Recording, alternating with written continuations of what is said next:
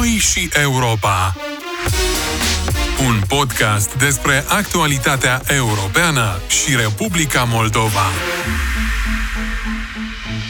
Republica Moldova se află în topul țărilor cu cele mai multe plângeri la Curtea Europeană pentru Drepturile Omului, raportate la numărul de cetățeni. În anul 2022, Curtea Europeană pentru Drepturile Omului a pronunțat 34 de hotărâri în privința Republicii Moldova, dintre care în 31 s-a constatat cel puțin o violare a Convenției Europene pentru Drepturile Omului din partea statului. Astăzi ne-am propus să vedem cum se respectă drepturile omului în Republica Moldova la 25 de ani distanță de când țara noastră a aderat la Convenția Europeană a Drepturilor Omului și acum când Republica Moldova aspiră să fie membru al Uniunii Europene și este stat candidat la aderare. Anual, Centrul de Resurse Juridice analizează activitatea Curții Europene a Drepturilor Omului și jurisprudenței CEDO în cauzele moldovenești. Centrul a analizat toate violările constatate de CEDO în privința Republicii Moldova din septembrie 1997 și până în 2022. Domnule Goinic, vreau să vă întreb cum a evoluat Republica Moldova în ce privește respectarea drepturilor omului în cei 25 de ani de când a aderat la Convenția Europeană pentru Drepturile Omului.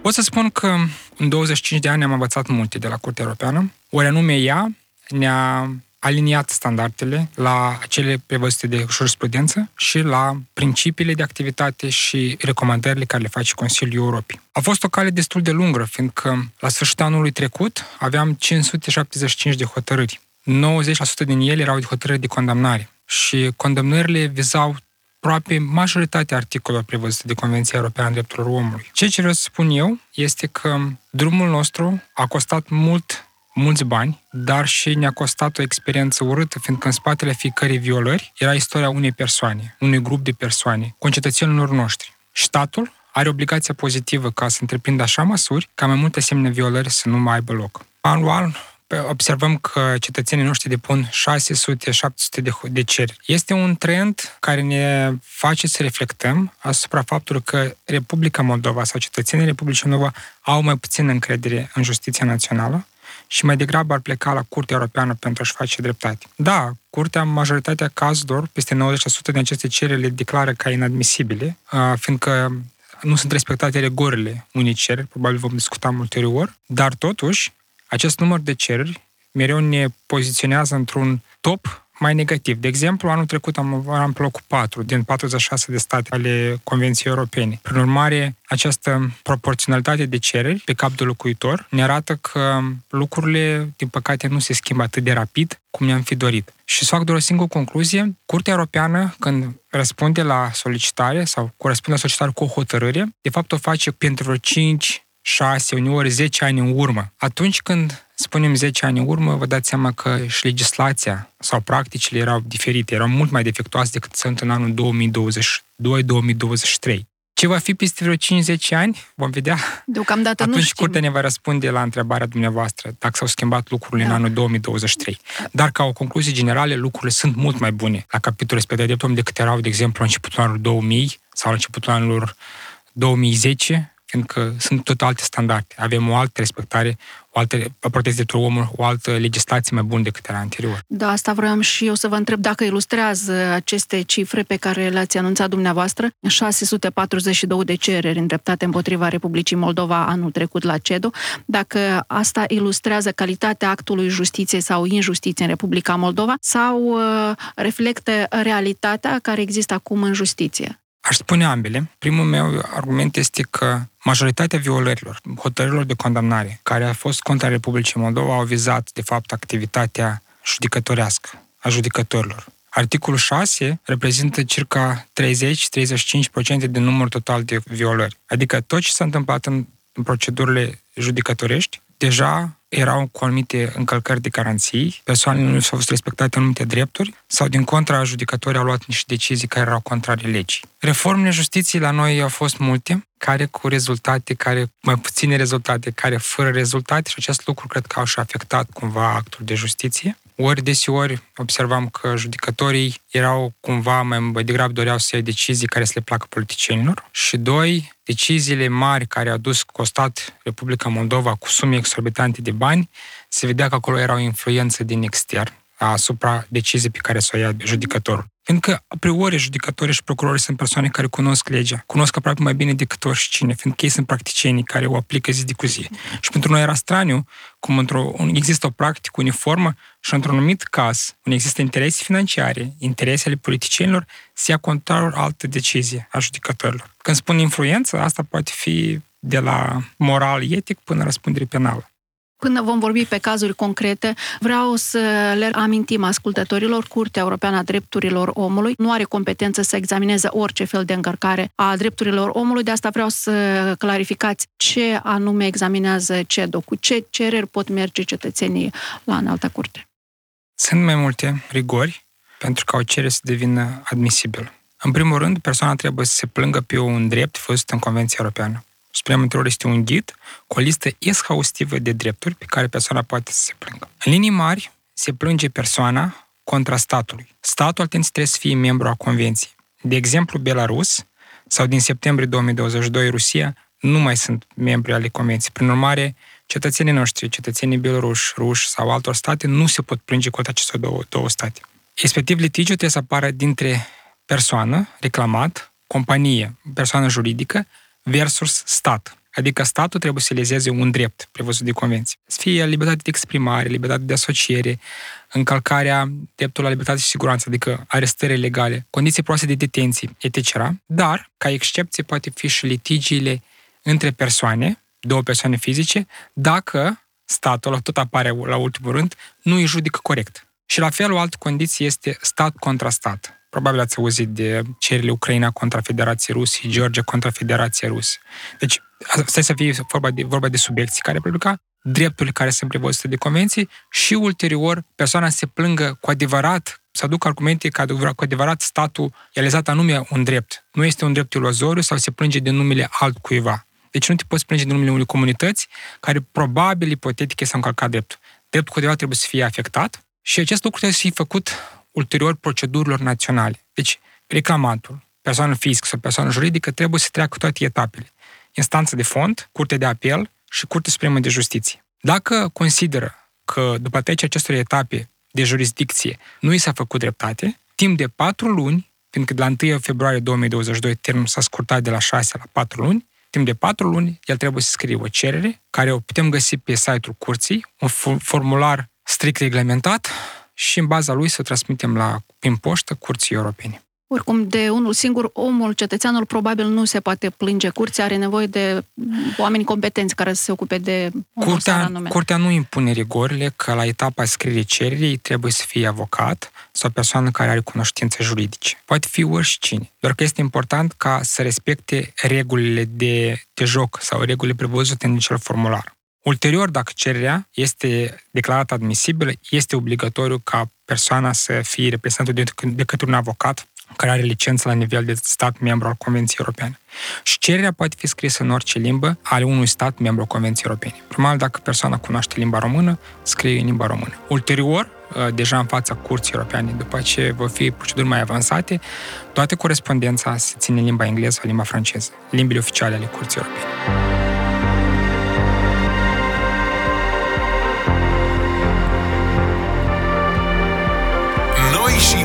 Și Europa. Vorbim pe înțelesul tuturor despre relațiile dintre Republica Moldova și Uniunea Europeană. Oricum să înțelegem că acest număr mare de adresări la CEDO uh, ilustrează încă o dată că cetățenii nu prea au încredere în instanțele naționale, pentru că ați menționat și dumneavoastră, CEDO este ultima instanță unde se pot uh, plânge uh, oamenii pentru încălcarea drepturilor lor. Curtea cumva refuză să spună că este a patra instanță. Ea mereu lasă discreția justiției, dacă vreți așa, general vorbind, în, asupra statelor membri.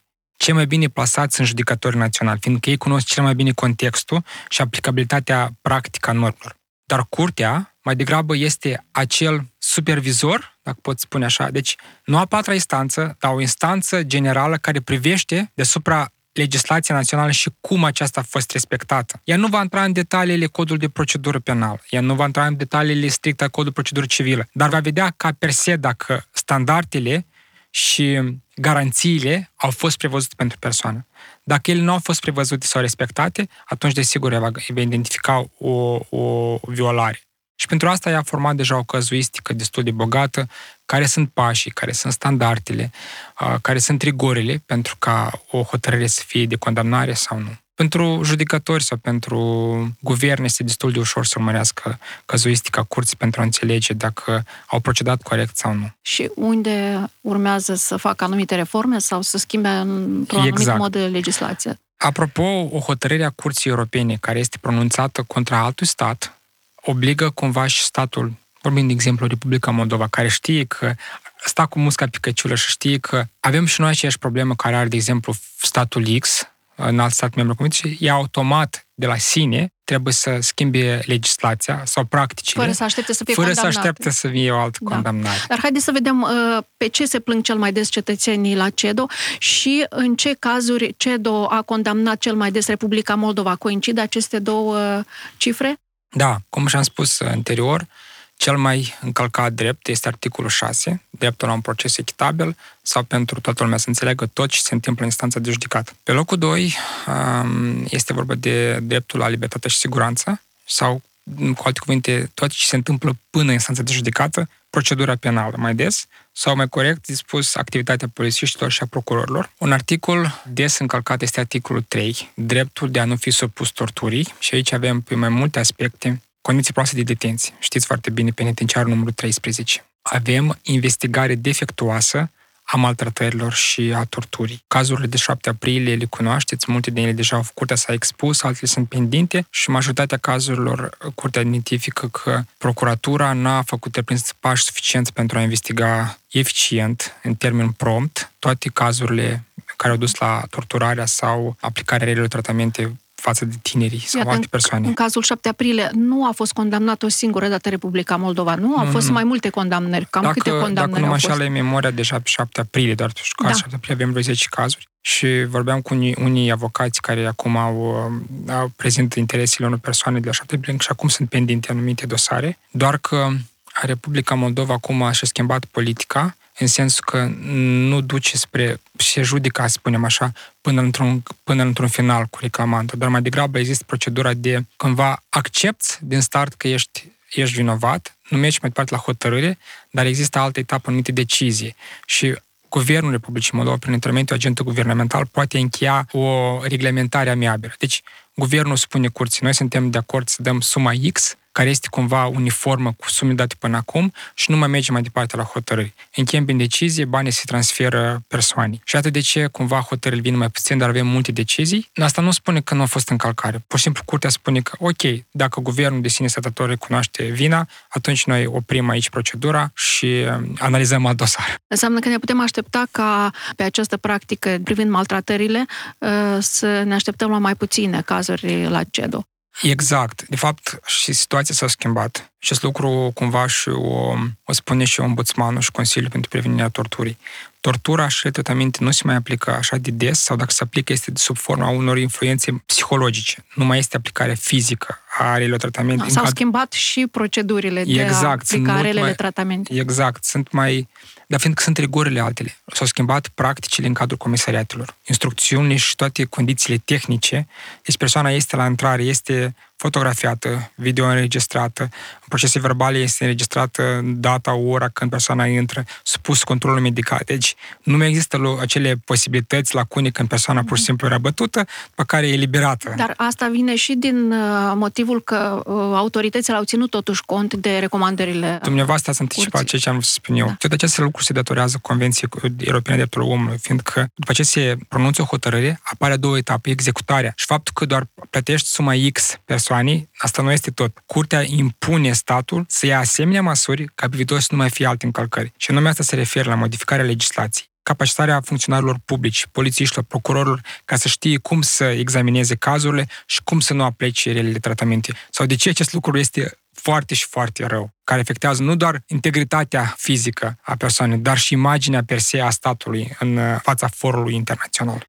Noi și Europa. Despre ce vorbește totuși faptul că în Republica Moldova este încălcat cel mai des dreptul la un proces echitabil? Aici deja se pare că nu ține de legislație, pentru că, potrivit statisticilor, printre cele mai frecvente violări ale drepturilor omului sunt executarea hotărârilor judecătorești. Executarea hotărârilor judecătorești este o problemă foarte veche pentru Republica Moldova și aceasta ține de perioada anilor de până în 2012 și 2013, când statul nostru, deci persoana câștiga procesul la nivel național, prin care o anumită companie, întreprindere de stat sau companie privată îi datora persoanei o sumă de bani sau îi datora reîntoarcerea terenurilor. Și într-un final, Ministerul Finanțelor spunea că, gen, Bani noi nu avem, sunt? nu mai sunt bani. Scuzați, noi nu putem executa. Sau uh, asigurarea cu spațiu locativ, da? A Exact. polițiștilor. uh, Da, exista aceea, și asta. aceeași invocare. Și curtea a spus că atât timp cât ați văzut legi- legislație, asemenea prevederi prin care voi acordați polițiștilor, procurorilor sau persoanelor fizice spații locative sau anumite sume bănești, fiți buni și executați-le. Lipsa banilor în bugetul național nu este o scuză. Acest tip de violări, neexecutarea hotărârii deja nu mai sunt în Republica Moldova, nu mai vin. Ele sunt foarte vechi, dar ca numeric, cum spuneați dumneavoastră, sunt foarte multe. Și revenind la prima parte a întrebării care ține de procesul echitabil, de fapt, legislația Republicii Moldova, fără modestie, este unul dintre cele mai bune dintre regiuni și acest lucru ne-o confirmă chiar și recomandările Consiliului Europei. Cea mai mare problemă a Republicii Moldova este implementarea defectuoasă a acestei legislații. Straniu, da? Ai o legislație atât de bună, care îți oferă atâtea garanții, dar oamenii care o implementează, o implementează defectuos. Dar cine în spatele implementează fiecărei hotărâri stă anumit nume, prenume sau anumit nume, prenume a unui complex judecatoresc. Mhm. Este clar că nu legislația este vină, dar cei care au aplicat toată această legislație. Republica Moldova mai este um, acuzată că nu respectă dreptul la libertate și la viața privată. În acest caz, de ce este atât de mare numărul de plângeri și uh, de ce ține problema principală? Care sunt cele mai elocvente exemple privind acest capitol? Însă și natura articolului 8 este destul de mare. Sub acest articol, între multe aspecte, ceea ce ține de datele personale, datele cu caracter personal în sănătate, interceptări, înregistrări audio-video nelegale, percheziții ilegale.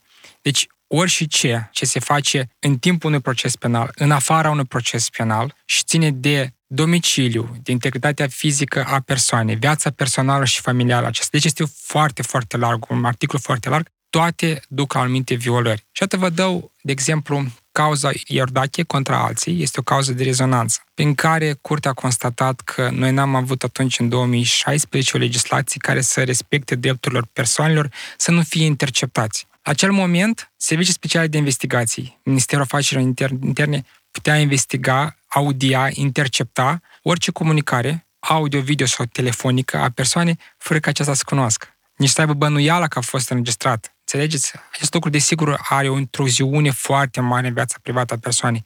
Noi putem înțelege atunci când procurorul pleacă la judecătorul de instrucție pentru a solicita anumite măsuri de investigație, gen filarea sau um, interceptarea celor comunicări și judecătorul de acordul în baza, dacă procurorul motivează, atunci da, fiindcă acesta este o parte a unui proces penal. Dar vă închipuiți cum era atunci? Fapt, SIS-ul, SIS-ul putea face acest lucru fără autorizarea judecătorului de instrucție și erau zeci de mii date statistici când persoane erau interceptate și nici nu știau despre acest lucru.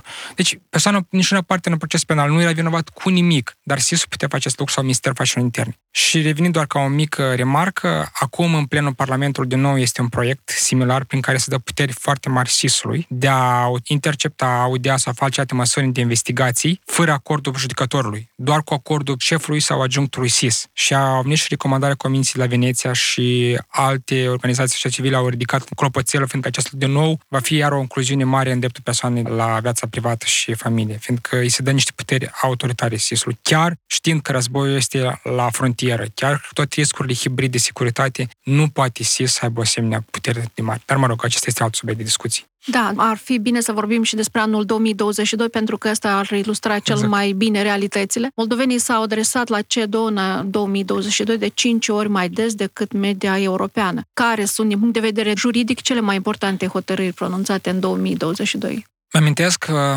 din cele 34 de hotărâri care au fost pronunțate în anul 2022, majoritatea din ele, la fel, se refereau la activitatea judecătorilor, dar ca cele mai importante din punct de vedere cazuistic, desigur face referire la Marea Cameră, cauza Nițelă contra Moldovei. Este o cauză mai veche și ținea de închiderea sau retragerea licenței de activitate a companiei NIT pentru că aceasta folosea dezinformarea, atât politică, chiar dacă atunci guvernul a sancționat de câteva ori cu avertismente, cu sancțiuni de natură pecuniară, NITU în continuare dezinforma fără a solicita opinia părții vizate, terții părți sau cu încălcarea codului de conduită a jurnalistului. Și Curtea Europeană, într-un final, pe Marea Cameră, vă dați seama, Marea Cameră este cea mai mare forum cel mai înalt în cadrul Curții Europene de Drepturile Omului, a găsit că Republica Moldova, de fapt, nu este, nu au încălcat atunci procedurile și drepturile companiei NIT și cumva a dat de înțeles că dezinformarea nu este protejată de către Convenția Europeană a Drepturilor Omului. Dacă vorbeați despre cazul NIT, mi-am amintit despre cazul televiziunilor recent uh, suspendate. suspendate da. Deci um, nu prea au șanse la CEDO aceste televiziuni, cărora le-a fost retrasă licența la sfârșitul anului trecut să aibă câștig de cauză la Curtea Europeană. Circumstanțele fel... cauzei sunt puțin mai diferite, după mine. Uh-huh. Nu sunt avocatul nimănui și probabil doar este o părere subiectivă. După mine, organul care a luat decizia de suspendare a licenței acestor companii nu este cel mai bine plasat. Mă gândesc eu că CSE-ul nu, nu poate, era în competența... Nu, nu era în competența ei ca să examineze aceste lucruri. Tot trebuie făcut prin instanța de judecată conform procedurii legale.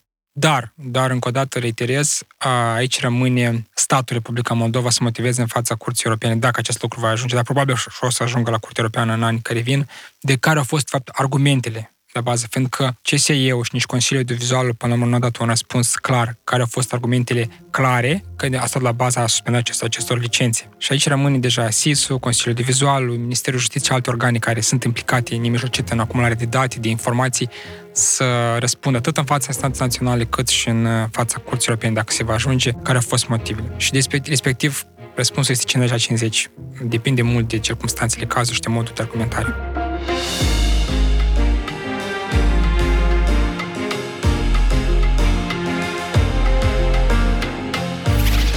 Și Europa, pe înțelesul tuturor despre relația cu Uniunea Europeană. Ne întoarcem la anul 2022. Vorbeam despre adresările la CEDO și condamnările la CEDO anul trecut. Câte au fost? 34 sau? 34, 34 de hotărâri. de hotărâri de condamnare a Republicii Moldova, dar anul trecut au fost expediate tot aproximativ 600 de, de, de cereri. De fapt, eu nu sunt sigur dacă din cele cereri trimise în da. 2022 au ajuns să fie examinate la faza admisibilității și examinării fondului de către Curtea Europeană. La moment există o mie de cereri pendinte, deci o mie de cereri care așteaptă să fie încă examinate cu referire la Republica Moldova. Deci, probabil, din cele 600 de cereri, curtea deja le-a triat pe careva din ele, care au fost inadmisibile dintr-o dată, nu au fost înregistrate, uh-huh. care există suspiciuni că acolo ar fi o încălcare, se numesc admisibile, se duc în lotul cel general de cauze pendinte sau cauze care așteaptă examinarea lor. Dar ce să spun un detaliu important, din acele 1000 de cereri pendinte, 90% din ele, deci vreo 900 din cereri, pendinte, probabil la anii următori vor fi hotărâri de condamnare, fiindcă am văzut cum erau ele alocate. De regulă sunt alocate unul sau trei judecători. Multe din ele au fost comunicate cu guvernul și fiind alocate pentru un complet de trei judecători. De regulă, de regulă, majoritatea cazului când se examinează cauza în trei judecători, deja nu în unul, atunci poate fi vorba de o, de o violare. Și ca statistic vorbind, dacă în 25 de ani avem 500 și ceva de hotărâri, Vă dați seama că 900 de, hotăr- de cereri pendinte, probabil în 2, 3, 10 ani vor fi iar hotărâri. Dublu cât avem până acum. Și acest lucru cui se datorează sau la ce se datorează? Imperfecțiunilor din legislație sau totuși judecătorilor? 95% din problemele identificate de către Curtea Europeană ține doar de aplicare defectuoasă a acestei a legislației. Problemele de lege erau în anii 97, 2000, 5, când Republica Moldova era, hai să spunem, novice în ceea ce ține de standardele Consiliului Europei. Deși atunci erau mai puține condamnări din ce mi-amintesc eu. Uh, exact, fiindcă a trebuit câțiva ani, din 97 suntem, putem depune cereri la curte din septembrie 97 și clar lucru 2001 trebuie... erau vreo 5 cereri, dacă mi Exact. Erau rezonante gen cauza Ilașcu, cerem de rezonanță cu ce ține de... Și cu Mitropolia Basarabia a fost... Și Mitropolia de asta prima hotărâre, exact. Da. Dar nu erau multe, fiindcă nici timp nu era atât, nu era atât de mult mult și nici nu cunoșteam foarte bine. Legislația noastră era cum era și a trebuit mult timp ca să evaluăm. Dar vă spun, încă o dată rămân ferm pe poziții. 90% din contărâri țin de activitatea defectuoasă Câți bani a plătit statul Republica Moldova în acești ani? Vreo 19 milioane și jumătate de euro, aproape 20 milioane de euro împreună cu decizii. 20 milioane de euro noi cândva făcusem o statistică, asta ar fi tot bugetul care avem noi anual pentru administrarea justiției, adică salariul judecătorilor, salariul grefierilor, salariile asistenților grefierilor, întreținerea blocurilor și clădirilor și alte activități conexe mm-hmm. justiției, în fiecare an cam costă la vreo 16-17 milioane de euro statul Republica Moldova. Noi am pierdut deja 20 milioane de euro pentru încălcări la Convenția Europeană de Drepturile Deci acești bani putea construi un penitenciar nou. Adică cumva trebuie să conștientizăm că nu este doar despre bani, este despre necesitatea de ne schimba atitudinea, practicile și să nu uităm că fiecare hotărâre este o istorie urâtă, o istorie din încălcarea unui, a unui drept a unei persoane. Dar pentru ce cazuri a plătit Republica Moldova cei mai mulți bani impusă de uh, Curtea Europeană? Chiar anul trecut am, avem cauza National Construct contra Moldovei, deși curtea încă nu s-a expus pe satisfacția echitabilă, acum este vorba de zeci de milioane de euro. Și dacă vă spun rezumativ, cauza se referă la o attack rider. Curtea Europeană, în jurisprudența sa niciodată n-a fost cuvânt attack rider. Republica Moldova are asemenea attack rider. Și Curtea a menționat că cu ajutorul autorităților publice, inclusiv cu judecători, persoana sau compania reclamantă, prin attack rider, uh, i s-au luat terenurile, bunurile și compania care o administra. Pe atunci, partenerul acelei companii era un politician, acesta, prin intermediul autorităților publice și influența pe care avea, pur și simplu l-a lăsat gol fără bani, fără, fără bunuri pe asociatul său, care era cetățean al României. Da. Și avem multe cazuri. Cele mai scumpe dosare sunt cele care țin de procedura civilă. Unii ține de companii, terenuri, bani și interese destul de mari. Acolo avem, avem dosare, de exemplu, dosarul Gemini din 2021, dacă nu greșesc. La fel era vorba de câteva milioane de euro. Din câte cunoaștem, potrivit uh, legislației aprobate deja de Parlament, judecătorii vinovați de condamnarea la CEDO a Republicii Moldova trebuie să plătească prejudiciile provocate proporțional gradului de vinovăție stabilit. Judecătorii uh, urmează a fi trași la răspundere penală sau disciplinară doar pentru cazurile în care, prin sentință definitivă, a fost stabilită vinovăția lor, uh, scrie în lege. Nu cunoaștem că a existat vreun precedent de acest fel. Legea sau urmează urmează, probabil, nu știm, este ca, ca bancul cu dinozaurul. Câte șanse avem ca să vedem un dinozaur viu? 50 la 50. 50 la 50, exact.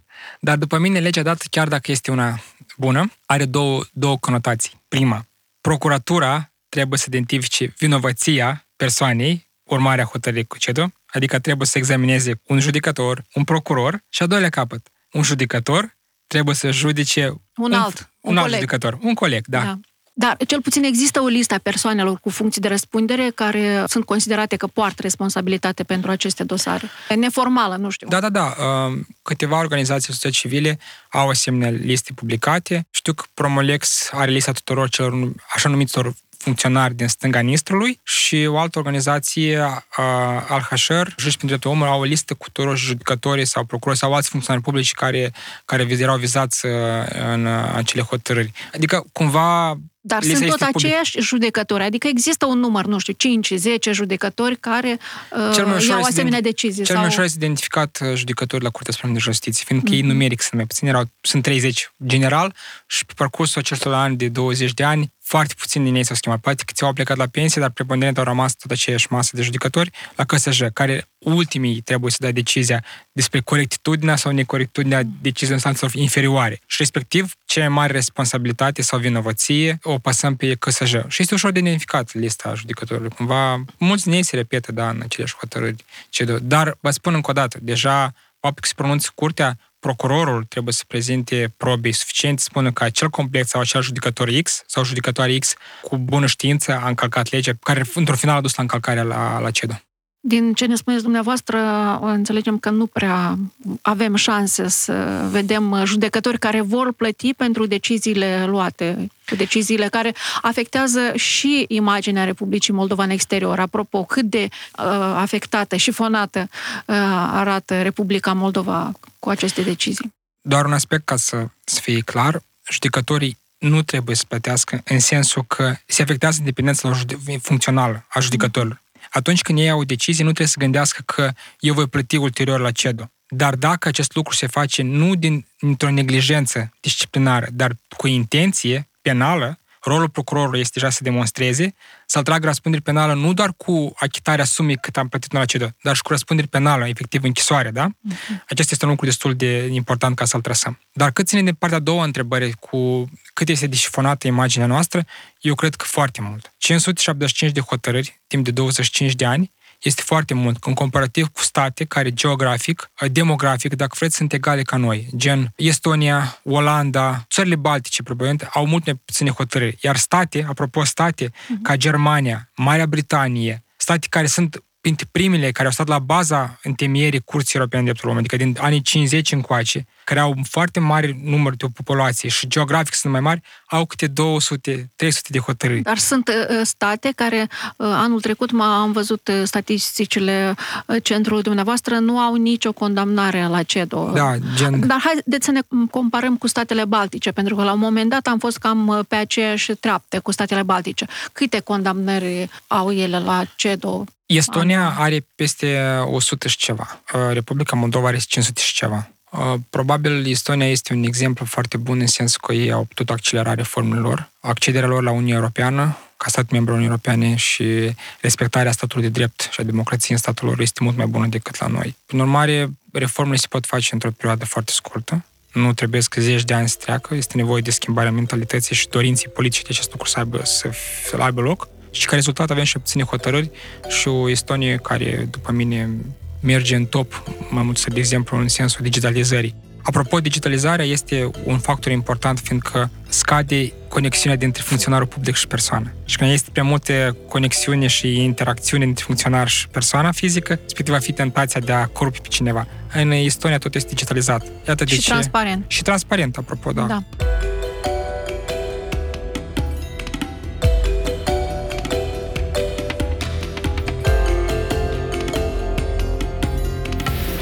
Noi și Europa. Vorbim pe înțelesul tuturor despre relațiile dintre Republica Moldova și Uniunea Europeană.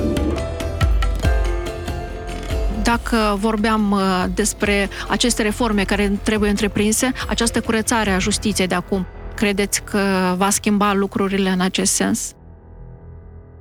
Eu sincer sper, dar... Majoritatea uh, membrilor Curții Supreme de Justiție pe care i-ați pomenit dumneavoastră și-au anunțat demisia. Da, și acum rămâne maximă diligența autorităților ca să găsească alte persoane în locul lor, persoane integre, persoane cu experiență care să facă schimbarea. Eu uh, mă gândesc că totul va fi bine, dar cumva într-un mod rezervat. Nu ca aș spune că sunt contra aceste, aceste reforme, dar ca orice reformă, mereu sunt plusuri și sunt și minusuri. Sunt anumite constrângeri, anumite um, aspecte care trebuie să luate în considerație, gen cum sunt recomandările Comisiei la Veneția. Ca tot lucrul să, să meargă bine, este important ca să, să, să mergem într-un pas corect și să fie voință cu adevărat sinceră din partea celor care vor implementa și din partea celor care vor veni ulterior implementării. Este un proces lung. Reforma această dată va da rezultate, cred eu, în următorii 5 ani minimum. Domnule Goinic, pe lângă faptul că Republica Moldova este una dintre țările lider după numărul de plângeri depuse la CEDO, țara noastră mai este printre primii și la capitolul deciziilor Curții Europene care nu au fost executate. Ce înseamnă asta pentru Republica Moldova? Este atât de grav dacă Republica Moldova nu execute deciziile CEDO și ce se întâmplă în final dacă nu executăm aceste decizii? Condamnarea în fața forumului de la Strasburg nu este sfârșitul istoriei. Aici, ulterior, apare rolul Comitetului de Ministri al Consiliului Europei, care este un for politic format de ministri, celor 46 de miniștri externi a celor, cele 46 de state membre ale Consiliului Europei. Ei au obligația ca să impună măsuri fiecare stat care au condamnări. Guvernul Republicii să facă un plan de acțiuni care să raporteze trimestrial, semestrial sau anual, depinde de hotărâre, la Comitetul de Ministri cum e întreprinde aceste măsuri ca asemenea violări să nu aibă loc.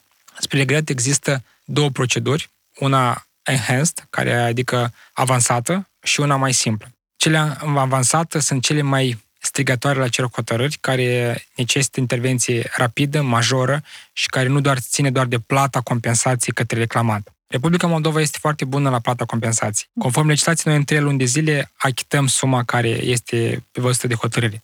Dar suntem mai slabi la capitolul implementării totale a hotărârii și partea ce de măsuri generale schimbarea de legislații, practice și capacitarea funcționarilor publici. De exemplu, vă dau grupul de cauze Șarban. Grupul de cauze Șarban, așa se numesc, întruchipează sau reunesc aproximativ majoritatea hotărârilor CEDO contra Republicii Moldova, ce țin de arestările ilegale. Acest grup de cauze a fost pendinte la curt, la, și este pendinte la Comitetul Ministru din 2006. Și suntem este în vorba de viceprimarul. Da, da, da. Era prima cauză și de aceea și-a fost numită numele lui acest prime hotărâri și tot acolo sunt adăugate multe hotărâri. Deci spuneam din 2006 până în 2023 la moment, această, acest grup de cauze este în supraveghere avansată.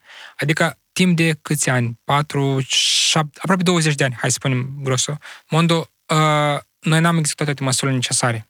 Adică în fiecare an toți adaug hotărâri noi, hotărâri noi, statisticile privind arestările legale tot este destul de mare și cum de Dumnezeu spune că n-a să întreprins suficient măsuri. Mai trebuie să ne faceți măsuri. Dar faptul că se, acest lucru noi ne aflăm sub, avansa, sub supraveghere avansată periclitează foarte mult imaginea noastră în fața comunității Consiliului Europei. Mereu se bate cu obrazul că voi aveți restanță acolo, voi aveți restanță pe acel capitol. Și plus acest, acest lucru, uh, la fel se informează Uniunea Europeană, care noi suntem candidat la Uniunea Europeană, se informează că țara X mai are restanță la capitolul respectiv de dreptul omului și ține de arestări ilegale sau partea ce ține de condiții proaste de detenție. Luați seama că acest lucru nu s-a fost realizat. Am văzut în niște statistici că Republica Moldova execută doar în proporție de 50% deciziile CEDO. Astăzi nu se referă la bani, nu, nu, nu. ci la celelalte Măsuri care generale care, care implică uh, după hotărârea CEDO. Apropo, sunt hotărâri care Curtea Europeană spune destul de clar. Persoanei date nu i au fost garantate drepturile, nicio garanție. Vă rog, reexaminați cauza. Uh-huh. Astfel, totul e de făcut.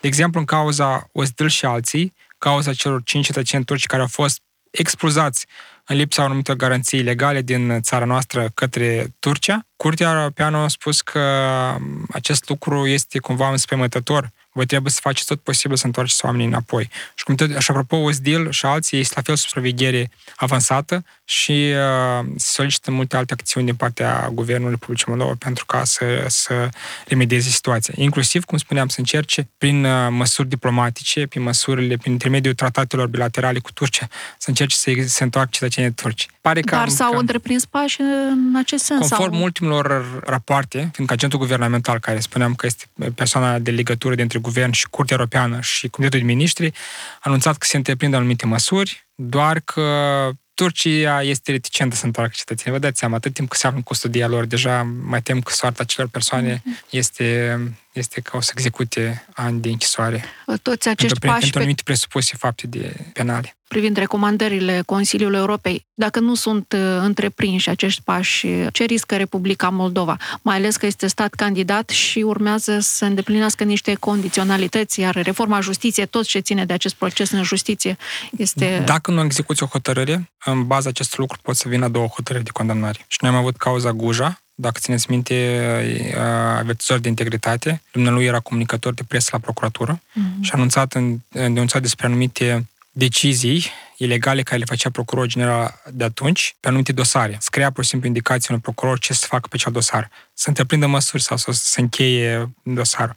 El a anunțat acest lucru în public și pentru asta el a fost uh, sancționat disciplinar, inclusiv cu demisia din funcție. Mm. El a plecat la Curtea Europeană și uh, Curtea a spus că voi nu aveți niciun cadru legal necesar ca să protejați asemenea oameni care spun despre probleme de interes public, cum ar fi corupția în sistem sau deciziile legale. Au apărut legea cu privire la avertizorii de integritate, ca răspuns. Deci există cetățeni care merg la CEDO repetat pentru ca să, să li se facă dreptate în anumite cauze? A apărut cauza Goja 2. Dumnezeu a câștigat la CEDO și curtea a spus că pe lângă plata satisfacției echitabile, el trebuie restabilit la, la lucru.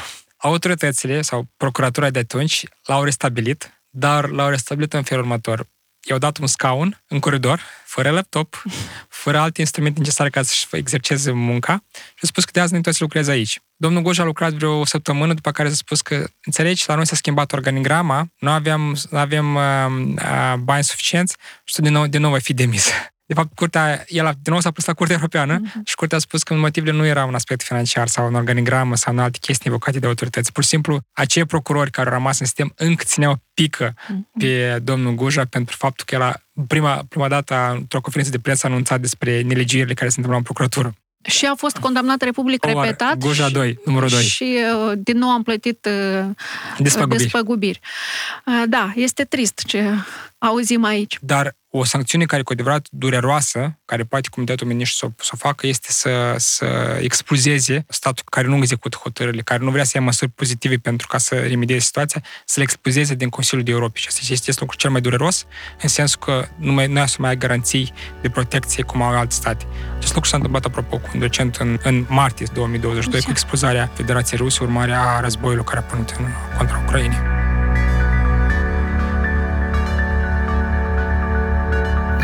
Și Europa, pe înțelesul tuturor despre relația cu Uniunea Europeană.